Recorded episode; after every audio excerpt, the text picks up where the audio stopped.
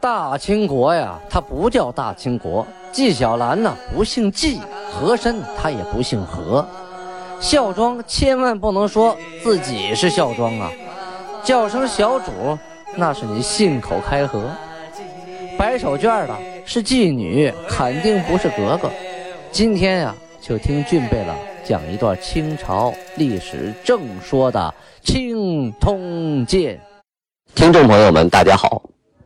上次讲到清太宗天聪五年，农历的辛未年，公元一六三一年十月份的档案记载呀，被围困在大凌河的士兵还有百姓，已经开始出现了人吃人的惨状。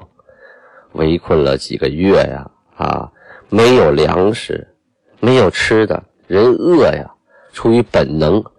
发现能吃的上去就咬啊，啊，开始吃马，那马是有限的，何况也轮不到普通人吃啊，啊，最后开始吃人，人大街上都有啊，碰到没有抵抗力的，扑上去就就上刀子啊，就上上牙咬啊，那真是惨不忍睹了。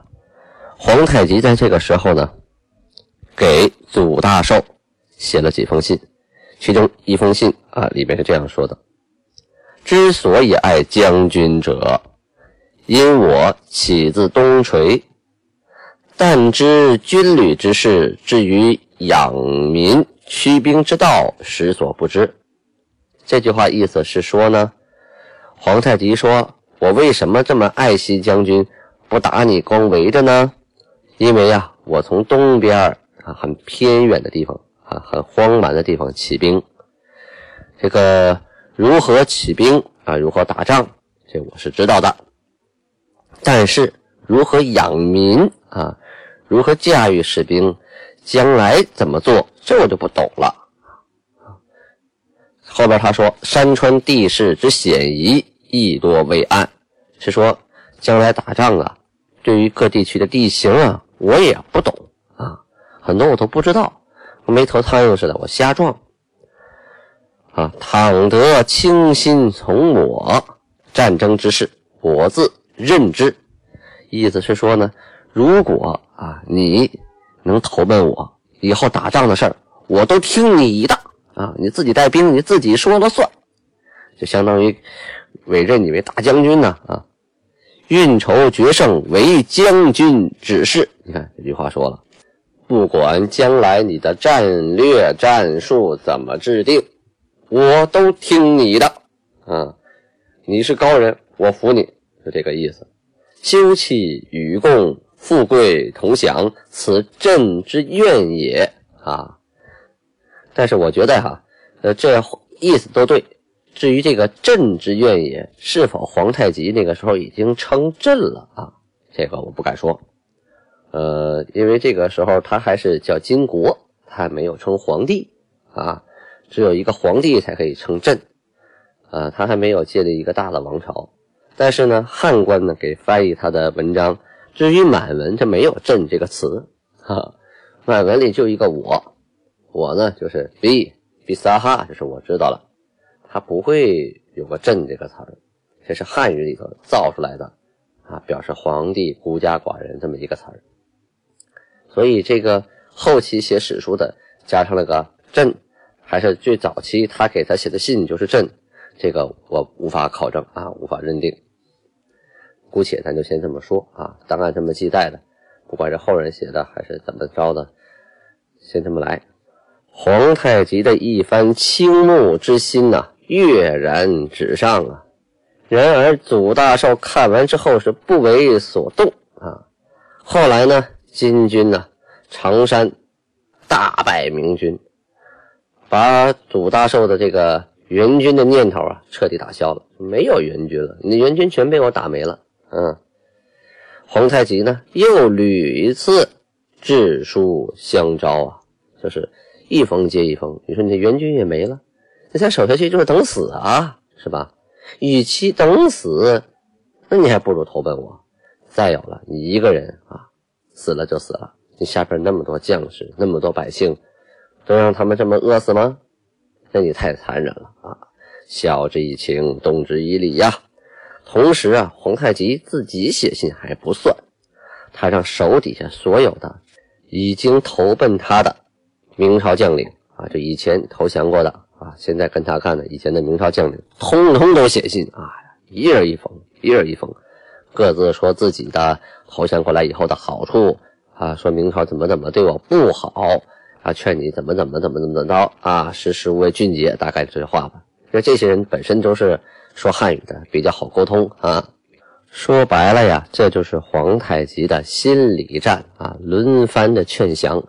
你要是不降，我老在这围着，我也累呀，是吧？大部队人吃马喂的，在这耗着。如果硬打，肯定得死人；不硬打，在这耗着，也是伤筋动骨啊啊，浪费粮食。啊万一国家这个时候其他的地方出点什么问题，我不就得撤军了吗？前面不就白围了吗？啊，所以早点啊把这个城解决掉，啊还不伤一兵一卒，这是，哎不战而屈人之兵啊，兵不血刃的兵家最高境界了啊！这么多人啊轮番的劝降，然而呢，这个祖大寿啊仍然是咬牙硬挺，不为所动。到了十月底的时候啊，这个城已经被围了两个多月了，确实是。弹尽粮绝，而且是粮绝心尽。这个心呐，指的是连烧火的柴火都没了。这个时候，就算你有块肉啊，你有一块人肉，你想把它煮了吃或者烤着吃，你得先去掰那桌子腿、凳子腿去点啊，再点就柴房凉了，没什么能着的东西，全都烧光用光了。您想啊，一个刚刚建好的城。两万多人呢，里边也没做好应急的储备，这些人都要张嘴吃东西啊，啊，都得生火做饭呢。这么一折腾，还剩什么了？什么都不剩了，就差把这个武器的枪杆子、刀把子都烧了。当兵的呀，饿呀，饿，可他手里没粮食，没没肉吃啊，怎么办呢？哎，他就看见手里这把刀了，有刀。我有枪，嗯，我有弓箭，我我我我怎么就不能打猎去啊？可是城里没有猎物啊！哎，有人呢，有那么几千人专门负责修城的这个夫役呀，故意就是抓了这个壮丁啊，或者是花钱雇来干活的这帮老百姓啊，还有平常来做买卖的小商小贩啊，普通老百姓，这些人他们手里空空啊。哎呀，当兵的呀，这回就拿起刀枪啊，对着城里的百姓下刀子了，追的百姓到处跑啊，跑不动，啊，一箭射过去，上去几个人拿刀就给分了，哎呦，太残忍了，还是人吃人的惨状啊啊！而且呢，这个没有火的情况下，都变成什么呢？变成原始人，直接开膛破肚啊，挑那热乎肉，嘎下一条就吃了，太残忍了。后来这老百姓也奸了啊，躲起来，我不让你当兵的发现，你有枪，你有刀，我打不过你，我不能让你白吃了啊！我能躲就躲。他当兵的发现这个老百姓不好逮了，越逮越少了，开始冲自己下刀子。什么意思？不是吃自己，是看部队里啊有一些体弱的、病残的士兵，这两个月一饿呀，哎，没有体力了。没有还手之力了。虽然他也有刀有枪，但是他举不起来了。哎，吃这样的，看到体弱的三四个啊，四五个过去，给摁在那儿了，几刀下去就给宰了。意思你也活不了多久了啊，你还不如让我们多活一天呢。这个城啊，眼看啊危在旦夕呀。而此时呢，金军啊在城外修筑的壕沟。还有围墙啊，还有陷坑等等等等的，围困的设施啊，是更加坚利啊，更加不可摧呀。这个祖大寿这些人呢，多次研究我们怎么突围呢？可是派人去一侦查呀，这哪儿也出不去，出去就是个死啊啊！你想跑出一个人，想跑出一个鸟都难呐。可是守吧。这个城，你外无救兵，内无储粮啊，什么意思？嗯，外边没人来解救我，我里边没有吃的呀，我守我得人得吃东西，没有劲儿，我拿什么守啊？最后啊，祖大寿等人呐，真的是力竭技穷啊，既没有力量，也没有主意喽，没招了，万般无奈之下啊，率领着诸将官准备投降金军。投降皇太极啊！但是这里边有一个刚直不阿之人，叫何可刚。咱们在前文书多次的提到过这个人，他是一员副将啊。他呀是宁死我也不当啊叛徒，就是我坚决的向明朝尽忠，我不同意。我们宁可出去拼死，拼一个够本拼俩我。赚一个，我不当这个叛徒。这个朱大寿一想，这个人在里头搅和，我们也没法顺利投诚啊。关键是你想死，那城里这么多人，他不想死啊。于是啊，把这个何可刚啊下令捆了，绑起来了，命两个人啊押着何可刚出城，到了金军的战壕前边啊，朱将官举起大刀，对着何可刚的脑袋。就说了，这个何可刚啊，他不同意我们投诚啊，一直拦着我们，所以我们拖到现在。现在我把他给抓起来了啊，一是我们的这个呃忠心啊。手起刀落，这个时候啊，何可刚啊往那一跪，是颜色不变，也不发一言，含笑而死啊。什么意思？就是他尽忠了，心里明白啊，我宁死我不当这个。呃，不当叛徒，但是他也明白大家为什么杀他，他留下了忠义之名啊，这些人呢留下了一条命啊，所以他含笑而死，没有什么就是想不开的啊，没有什么怨恨，也没有骂谁。可这个时候啊，城内老百姓啊，都饿的都眼都蓝了，听说要出去杀人，哎呦，都跟在后边，乌溜乌溜的，胆大的跟了好几个。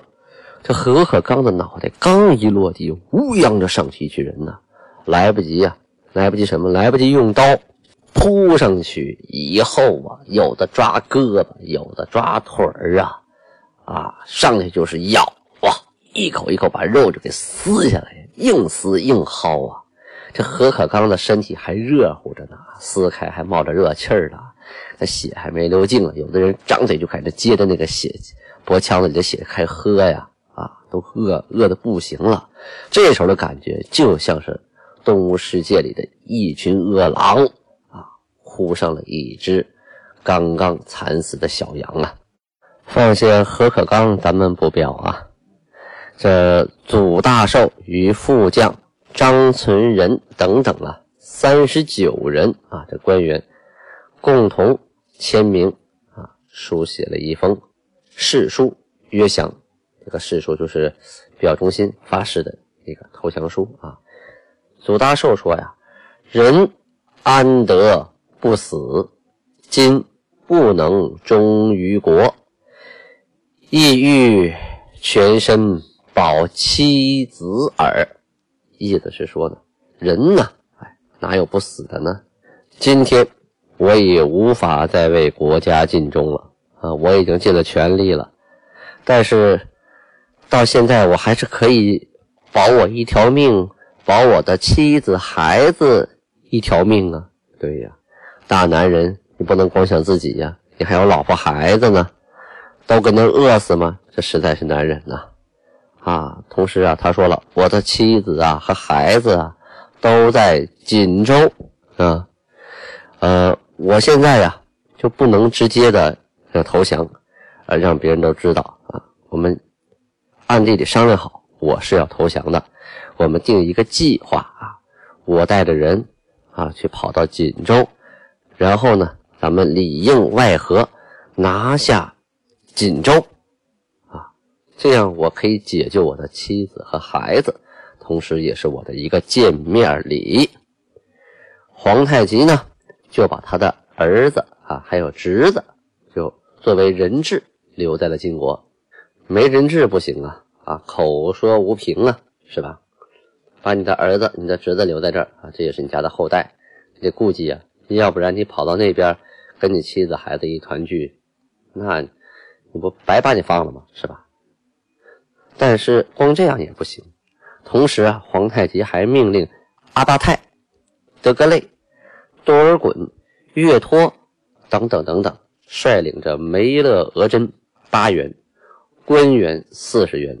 兵四千呐，这叫四千多人呐，全都换衣服啊，把城里人的汉装换上，都跟着祖大寿，还有祖大寿下边的兵三百五十人，全部啊都伪装成逃兵啊，也不要队形了，做那种崩溃啊逃跑的样子，去袭取锦州城啊，就想骗取锦州。这个在傍晚的时分呢，啊，就听在那个大凌河方向啊，炮声咚咚咚不断。这个邱家河呀，此时正在锦州城内，听人报说，那边炮声不断呢，看样子是打起来了。啊，他现在手里也没什么兵了，想去救援也不行，就怕着那边是突围成功的。嗯，后来听人说呀。说祖大寿啊，带着兵啊，突围成功，跑出来了。哎呀，赶紧呐，亲自带兵出城迎接呀。可巧了，那一天呢，赶上天呀有大雾啊，冷暖交替。这个秋冬季节呀，暖湿气流和冷气流一碰上，常会出现这种大雾。这河边的大雾啊，到什么程度了？伸手不见五指，对面啊看不清脸儿。谁也不知道是谁，光靠嗓子喊：“你谁呀？我谁呀？你谁呀？我谁呀？”这乱了套喽，都找不着道了啊，都不知道怎么回去了。最后两个部队呀，全都乱了套了，混在一起，谁也分不清谁是谁了。于是啊，命令啊，鸣号角，鸣锣，各自队伍找各自队伍，按着声音，然后各回各家，各找各妈。今天迎接回城的事先算了啊。实在分不清谁是谁，那祖大寿他们呢，也没想到这赶上大雾。这皇太极派来这些人呢，阿巴泰、德格雷多尔衮呢，也合计了，这什么情况啊？这大雾，万一祖大寿趁机会溜了呢？得盯住了，看紧了啊！然后把这些汉军部队也看紧了，怕他们谁再说一句什么什么话，把我们给交代在这儿啊！互相啊都有所顾忌，但其实啊，这就是一个自然现象。也不是谁造出来的雾，这赶巧了，大家呀只能等，嗯，对方也不不迎接我们了，也撤了，啊，我们就等吧，这雾总有散的时候啊。到了第二天天明啊，太阳一出来，这个雾啊，慢慢的啊，随着气温的升高就散去了。这些人到了城下，哎，还是被这个锦州城啊迎进了城内。这场战斗啊。就是围剿大凌河城的战斗，到此就算是告一段落了啊。金军呢是大获全胜，围点打援的策略呀是相当的好用啊。首先呢，金军呢得力于这个红衣大炮啊，因为大凌河呀这个城原来呀它就有一个基础，而且旁边啊住了很多的。小台子，这个台子有多少？史料记载有一百多个啊，各种的像小碉堡一样，一个接一个的，互相都有照应。你往城中一冲啊，这台子里的兵，连枪带炮的啊，带弓箭的，带人的往外一冲，这确实你顾不过来。嗯，就靠这红衣大炮啊，对着这个台子咚咚咚，先把这个子张台，这台叫子张啊，几炮给轰轰塌了。轰塌之后啊，周围的各台听到信儿啊，或降或逃，就是没打，要么跑了，要么投降了。如果这一百多个台子都坚守着，那对金军来说也是很难啃的一个骨头啊！它像打蛇一样，你打头尾来，打尾头来，打中间头尾都来啊！它互相有照应，也挺麻烦。再何况这些台修的都很坚固，就跟碉堡一样，你不好攻击呀。你躲在里边不出来，有吃有喝的，很讨厌啊！就平白无故多了一百多个小城，全靠这红衣大炮啊，一炮就解决问题了。同时呢，金军还得到了这个台子里的粮许啊，这粮许啊，就是就是过去指这个马吃的粮食啊，人吃的粮食啊，还有备战用的粮食啊，好多。这当兵的和马都有的吃了啊，不缺粮草，那就踏踏实实在外边围着呗，天天吃饱了喝得了，往城里望望风景啊，没啥事干，所以啊，才能围这个大凌河两个多月啊，一点都不着急，一兵一卒未废就得了这座城。皇太极呀，以大凌河，就是把大凌河缴获的大小的火炮多少？统计起来是三千五百位呀，就大凌河城上的炮就三千五百多位啊，大大小小哈，并把鸟枪、还有火药、还有铅子儿，为什么这些东西都留下了？嗯，因为它都不能吃，也不能烧火，嗯，所以都留下了，都在火药库里头了，都被皇太极缴获了。缴获这些东西之后啊，都交给了副总兵官童养性管理。啊，自此呢，每次出兵啊，部队都带着红衣大炮。至于那座危在旦夕而不自知的锦州城，到底如何了呢？咱们下次接着说。